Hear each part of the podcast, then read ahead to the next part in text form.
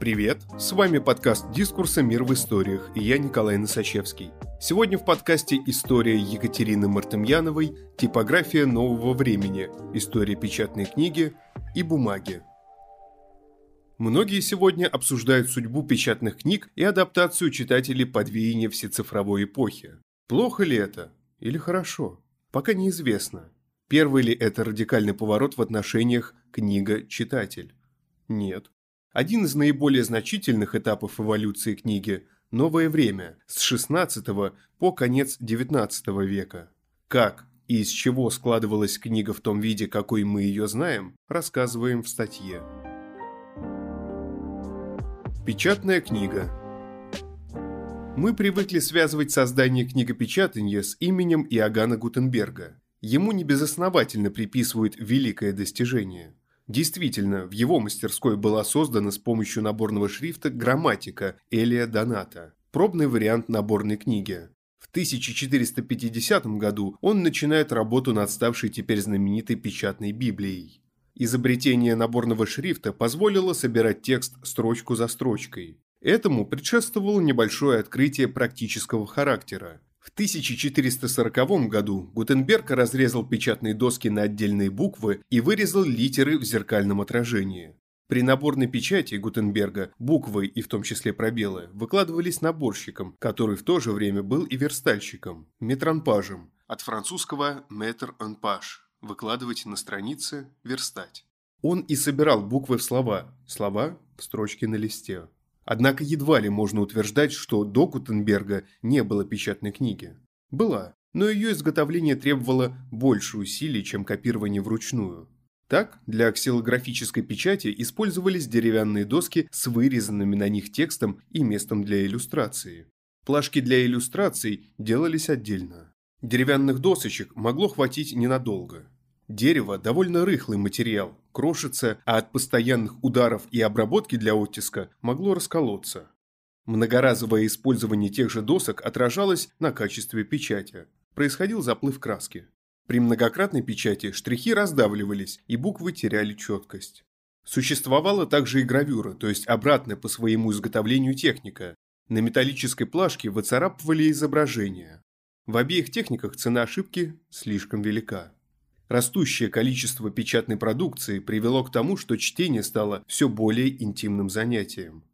Если вплоть до XVI века, по примеру чтений святых текстов во время трапезы, книги читали вслух перед публикой, то со временем чтение стало все более уединенным процессом, тихим, про себя. Это, в свою очередь, привело к стихийным изменениям тематики печатных текстов. Бумага с трудом можно представить, как книгопечатание могло существовать без бумаги. До бумаги в Европе использовалась паршемина или пергамент, выдолбленная овечья кожа, и еще более дорогой и редкий велень – тонкая телячья кожа. Наиболее высококачественный велень производится из шкур новорожденных или нерожденных животных – утробный велень. Выделка кожи представляла собой длительный процесс, состоявший из промывки шкуры, золочения, просушки, втирания мела для удаления жира, шелушения, выглаживания пемзой. Статья Дидро о бумаге в знаменитой энциклопедии начинается следующим образом. Великолепное изобретение, столь полезное в жизни, позволяет замечать события и факты и дарить людям бессмертие. И хоть бумага так прекрасна в силу своей пользы, изготовляется она из простейших природных материалов, негодных ни на что другое. Природного происхождения субстанция бродит в чанах, перемешивается, превращается в кашицу и далее отливается в прямоугольные формы разного размера. Далее эти формы сушатся, прессуются и готовы к тому, чтобы мы на них излагали свои мысли и передавали их потомкам. Само слово, имеется в виду французское папьир, происходит от папирус, происходит от названия растения из Египта, столь полезного для письма. Дедро жил в XVIII веке и не мог застать археологическую находку начала XX века, которая подтверждает, что бумага и ее рецепт были созданы в Китае. Согласно китайским хроникам, изобретателем бумаги считается Цай Лунь, чиновник при дворе императоров Восточной династии Хань, живший во втором веке нашей эры. В 105 году он преподнес императору свое изобретение. На самом деле заслуга Цай Луня состоит в том, что именно он обобщил и усовершенствовал уже известный в Китае способ изготовления бумаги и открыл основной технологический принцип ее производства. Его метод позволил использовать для производства бумаги любое растительное сырье и отходы. Лубяные волокна тутового дерева и ивы, побеги бамбука, солому, траву, мох, водоросли, тряпье, конопляные очесы, паклю.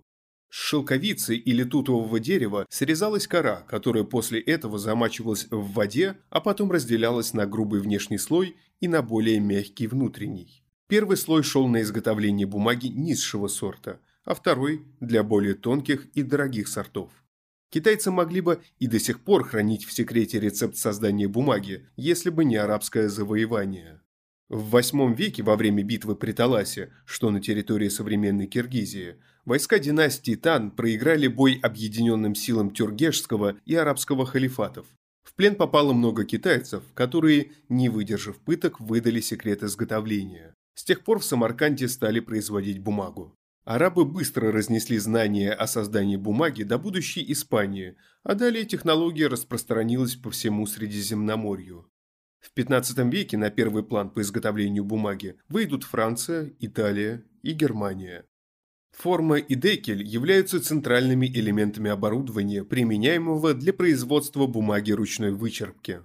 Форма, с помощью которой вычерпывается масса, применяется для превращения жидкой волокнистой массы в листы разного формата и толщины. Это рама, обтянутая сверху тканной сеткой, которая задерживает волокна, в то же время действовала подобно ситу.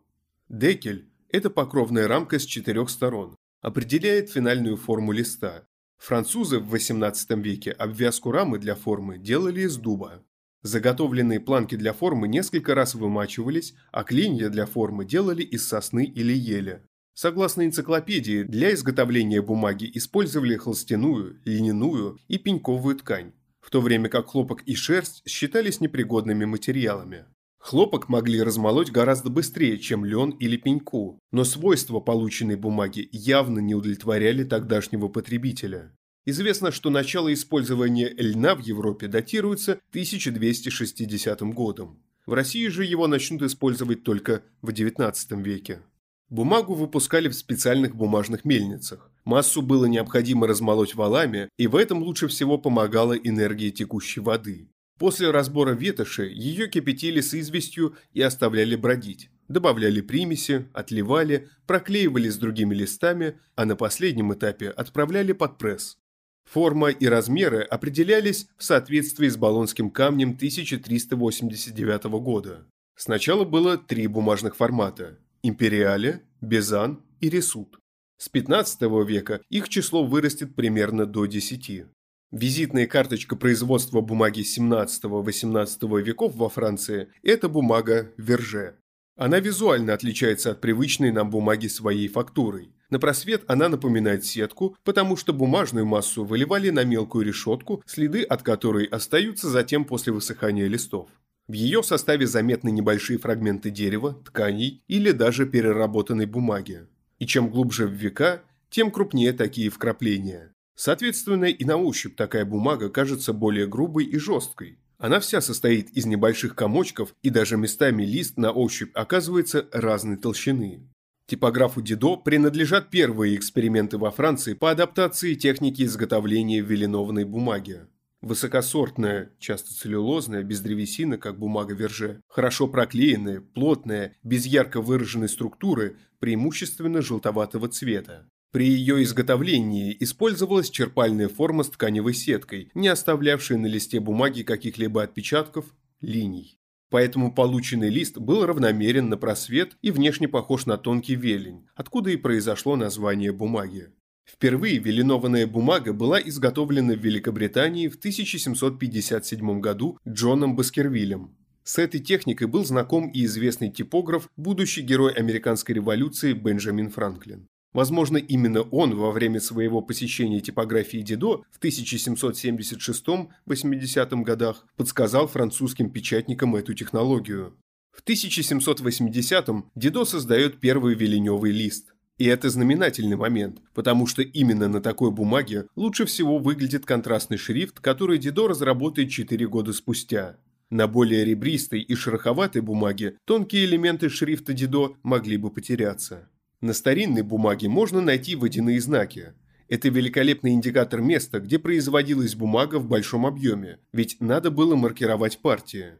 По аналогии с ювелирным мастерством, искусство филиграни позволяло создавать водяные знаки на бумаге с помощью скрученной металлической нити под прессом. Филигрань располагалась в середине листа, а поэтому в зависимости от формата книги может быть хоть с краю, хоть на прошивке посередине.